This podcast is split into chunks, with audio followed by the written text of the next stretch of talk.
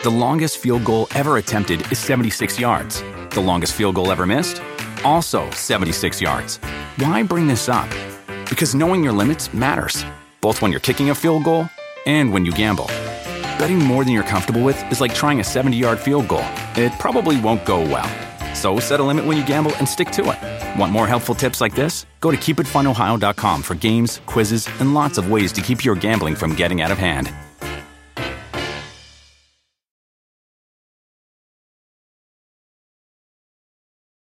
Hi, it's Martine.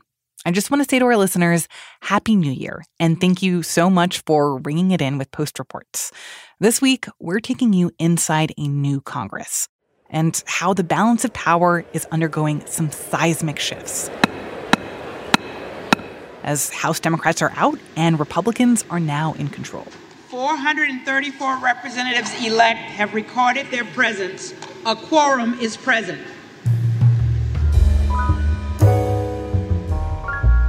My colleague Christina Quinn has been thinking a lot about what's to come, especially as House Republicans have been trying to name a new leader. Christina is one of our newest colleagues on the audio team, and she'll be your guest host over the next couple of days. With that, here's Christina. She's talking with senior political reporter Aaron Blake. Okay, here's the show. Can you tell us what happened on the floor today at the House of Representatives? The House of Representatives met for the first time in this Congress, and the first thing that the House does is try to elect a speaker. And I say try to because on the first ballot, they failed to do so. Kevin McCarthy, the presumptive speaker since Republicans won back the House, had to win a majority of the votes, and he came up well short of that. There were 19 Republican members of the House who voted for somebody else, leaving him well shy of the majority that he needed. So what that means is we've made a little bit of history here. We go to multiple ballots to elect the speaker for the first time since 1923. That's 100 years ago. And so beyond that, what happens from here? Nobody really knows, but what we do know is that this is a pretty inauspicious start for Kevin McCarthy in what is really his second bid to become Speaker. From the newsroom of The Washington Post, this is Post Reports. It's Tuesday, January 3rd. I'm Christina Quinn. Today, as the new members of Congress settle in, we're spilling the tea on the drama behind their first big vote for the new House Speaker and why some Republicans think Kevin McCarthy ain't it. So this is a pretty wild way to kick off the year. And we're just talking to you now, Aaron, right after the first round of voting after 2 p.m. this afternoon. But, embarrassment aside, why is this such a big deal? How unusual is this? Of course, as you say, it's been 100 years since anything like this has happened. But could you break it down a little bit more for us? Yeah, so I think there's a real question about whether this is symbolic, at least going into this vote, whether this was going to be some symbolic rebuke, an effort to gain some concessions on the House rules. There is a contingent of the House GOP that basically wants to change the rules to empower rank-and-file lawmakers on committees, on certain procedural matters like being able to remove a speaker. These are all kind of some of the many asks of this group of lawmakers who held out. I think the fact that there was this many defections makes the road back for McCarthy more difficult than I think even some people thought it was going to be. There was a group of about 5 holdouts that had indicated they were hard-nosed on McCarthy heading into this, and that would have been enough by itself to prevent him from winning. The fact that there were 19 on the first ballot means that McCarthy needs to win back a lot of these members, and they're all asking for different things, so that's not an easy task. Aaron, could you tell me about how all of this got started and how we got to what happened today? So after the November elections, we knew that Republicans were going to have a very slight majority, and so there was some sense that there could be some trouble ahead. Congressman Andy Biggs decided to challenge McCarthy in the internal House conference vote to nominate the speaker candidate, and there were only a little bit more than 30 votes against McCarthy at that point. But the the election for Speaker requires a majority of the chamber. So it's not like Mitch McConnell, where he just needs a majority of Republicans. Kevin McCarthy needs a majority of all members of the House. So he needs the vast, vast majority of all Republicans. And so there's been a lot of kind of very quiet maneuvering. A few members had spoken out and suggested that they would oppose him, but most kind of kept their powder dry and suggested that they were at least open to supporting McCarthy. So in recent weeks, we've kind of been trying to discern who was on his side, who was holding out, and there were several members who we knew were in the mix for voting against him. It wound up being significantly more than I think a lot of people expected in this first vote, though. Aguilar. Jeffries. Alford. Kevin McCarthy. McCarthy. Jeffries. McCarthy. Jeffries. Banks. Jordan. Banks. Jordan. And so when the votes began, we saw that pick up relatively quickly early in the alphabet. These things are done in alphabetical order. And by the end, there were 19 that opposed him. Right. And he really could only afford to lose 4 votes. Can we talk about actually those defectors? Tell us who these people are. Yeah, so they run the gamut in certain ways. A lot of them are members of the ultra-conservative House Freedom Caucus, which you might recall is the group that thwarted McCarthy's first bid for Speaker back in 2015. He basically wasn't able to win them over and decided to bow out of the race. But it's not completely the House Freedom Caucus. There are some freshmen who are mixed in here who surprised some people by casting their first vote in Congress against McCarthy. There were some ambitious Republicans like Matt Rosendale, who could be running for Senate in the 2024 election cycle. It really is a pretty wide group of Republicans who wound up voting against him, voting for different candidates, I should add. Candidates who got votes were Andy Biggs, Jim Jordan, Byron Donalds, Jim Banks, former Congressman Lee Zeldin, who left office today. So they haven't necessarily settled on an alternative, but the thing that unites these 19 is that, at least for now, they don't want Kevin McCarthy to become the Speaker. And why is that? Why don't they want McCarthy as Speaker? Yeah, so some of the initial kind of 5 to 6 holdouts basically just made the argument that this was about shaking up the status quo. I'm talking here about Congressman Matt Gaetz, especially, who was maybe the earliest to emerge as a never McCarthy vote. I'm nominating Jim Jordan. Jim Jordan is humble, perhaps today, humble to a fault. Maybe the right person for the job of Speaker of the House isn't someone who wants it so bad. Maybe the right person for the job of Speaker of the House isn't someone who has sold shares of themselves for more than a decade to get it. Others like Congressman Bob Good from Virginia, Matt Rosendale from Montana, Andy Biggs from Arizona, they focused more on the House rules and changing, the changes that need to be made before they could support somebody like McCarthy. And then we had kind of the holdouts who didn't really say a whole lot before but wound up voting against him, who were still kind of learning what their issues with him are. And certainly McCarthy wants to know what their issues with him are. But again, there are so many different dynamics here that winning over all of these people, doing any 1, 2, 3, or even 5 things is going to be very difficult. So, before this vote, Kevin McCarthy put a number of concessions in his House rules package, and clearly that didn't seem to have done him much good. He can try to go farther, but on some level, for some of these members, it seems to be kind of that status quo question, and that's not something that Kevin McCarthy is very capable of solving at this point. Okay, and tell me more about that status quo question. Yeah, I mean, a lot of this is coming from the evolution of the Republican Party, starting in the Tea Party era around the 2009-2010 election year. There became a premium in the Republican Party on sticking it to the establishment. And in some ways, the establishment is the leadership of the Republican Party. And so we don't talk too much about the Tea Party these days, but really that the ethos of that movement lives on in a lot of ways, and that's created a situation in which some of these members ran for Congress on opposing leadership, trying to shake things up in the Republican Party. Others may just genuinely want there to be some changes in how the House conducts its business to empower the rank and file, to allow them to remove a speaker, things like that. I think there's a lot of very different reasons, but that also makes it more difficult for Kevin McCarthy because it's not like he can focus on one thing to solve this problem for himself.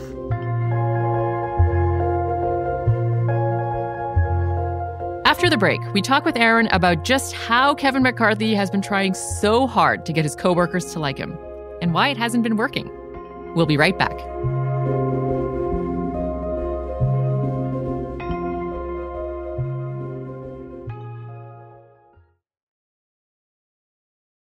When it comes to teaching kids and teens about money, practice makes perfect.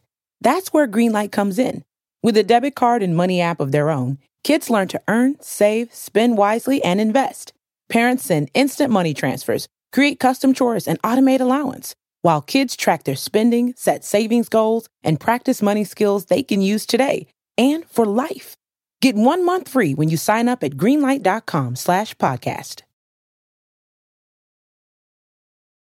So as Kevin McCarthy was trying to curry favor from his colleagues, he did make a number of concessions from hardliners. And could you just sort of tell us briefly, like, what kind of concessions were they?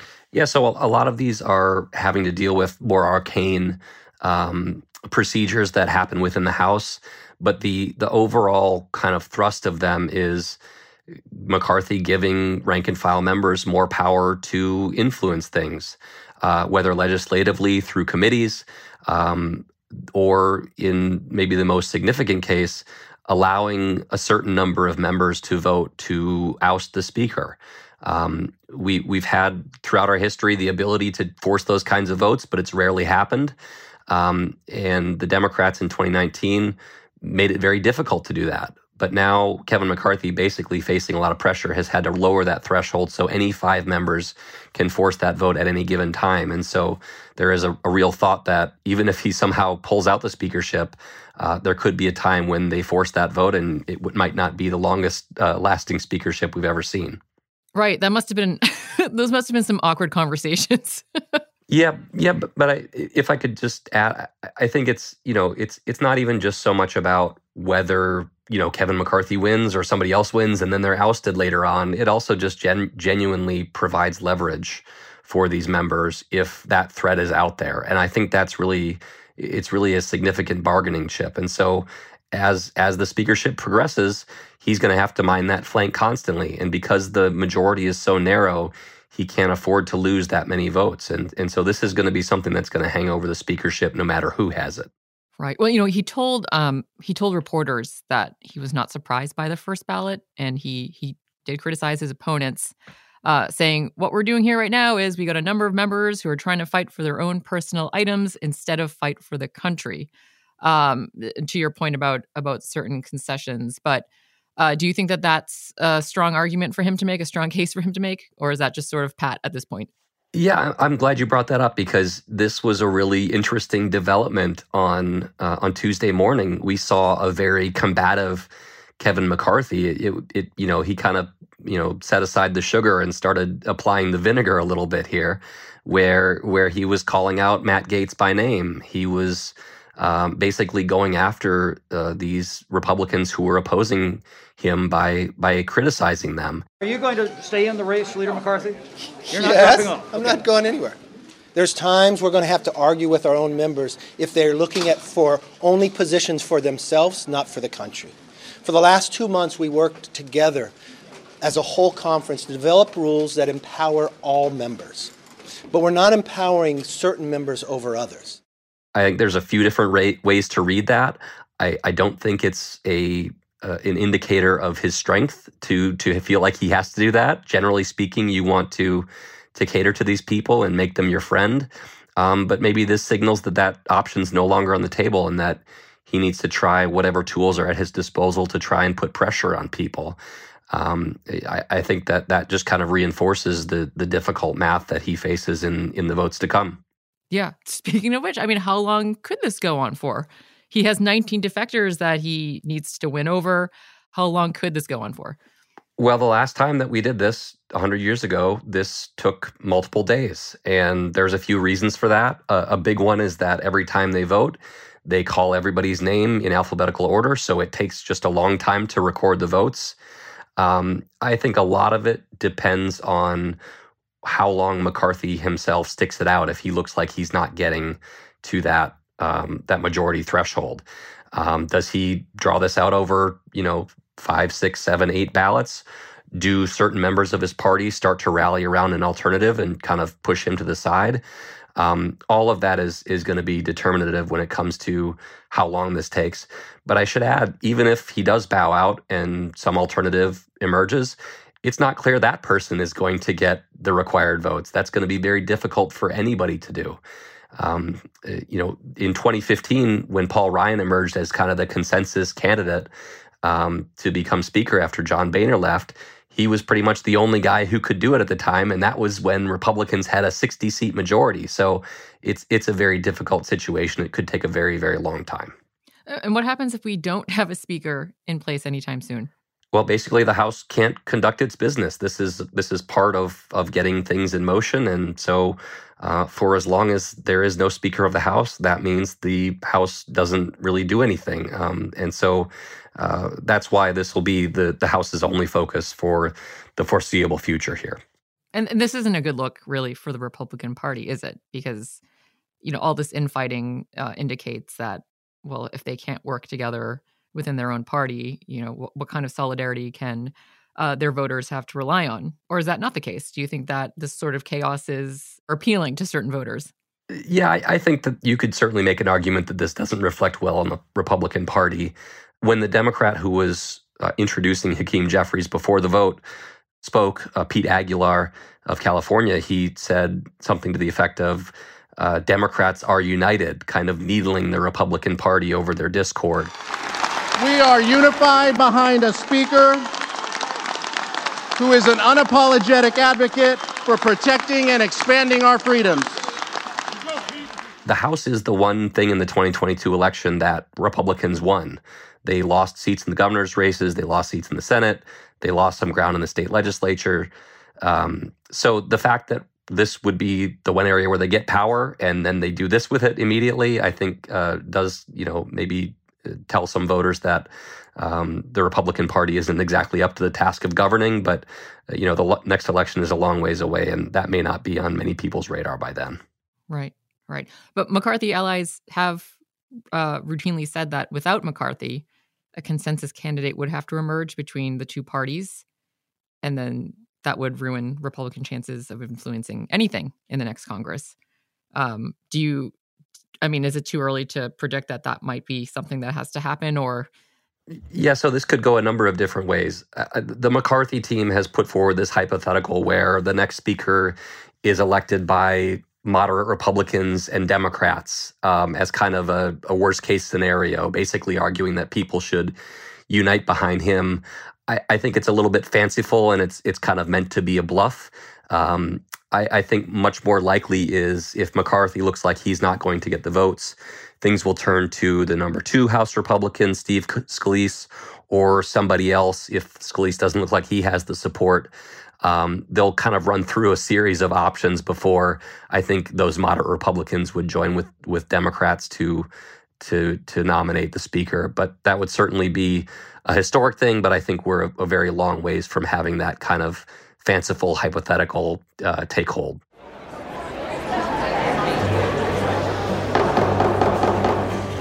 Adams, Jeffries, Patterholt. Okay, so Aaron, they're starting a second round of voting as we speak. When is this going to end, Aaron? Please tell us. When is this going to end? I would recommend that people be ready for a long haul here. I expect this is going to go, depending on how late they stay, this is going to go into tonight, probably multiple days. Really, I think the first thing to watch for is if there are members who voted against McCarthy who start moving towards him, or if there's evidence of some kind of alternative emerging. This doesn't happen very often, so it's hard to handicap where it goes from here. But I think it's safe to say that this is going to take a while. McCarthy. Harrington. McCarthy. Auchincloss. Jeffries. Aaron Blake is a senior political reporter for The Post. Around 5:30 this evening, the House finally adjourned for the night. By the third round of voting, McCarthy's support had dwindled even further. 20 defectors in the party cast their vote for Congressman Jim Jordan instead. Having received the majority of the whole number of votes cast by surname, a speaker has not been elected. That's it for Post Reports. Thanks for listening. Today's show was produced by Renny Svernovsky, with help from Eliza Dennis. It was mixed by Ted Muldoon and edited by Rena Flores. If you want up-to-the-minute news updates of the House Speaker vote and what's coming in the new Congress, be sure to check out our coverage online at WashingtonPost.com. And while you're there, subscribe to The Post. It's the best way to support this kind of in-depth political journalism. I'm Christina Quinn. We'll be back tomorrow with more stories from The Washington Post.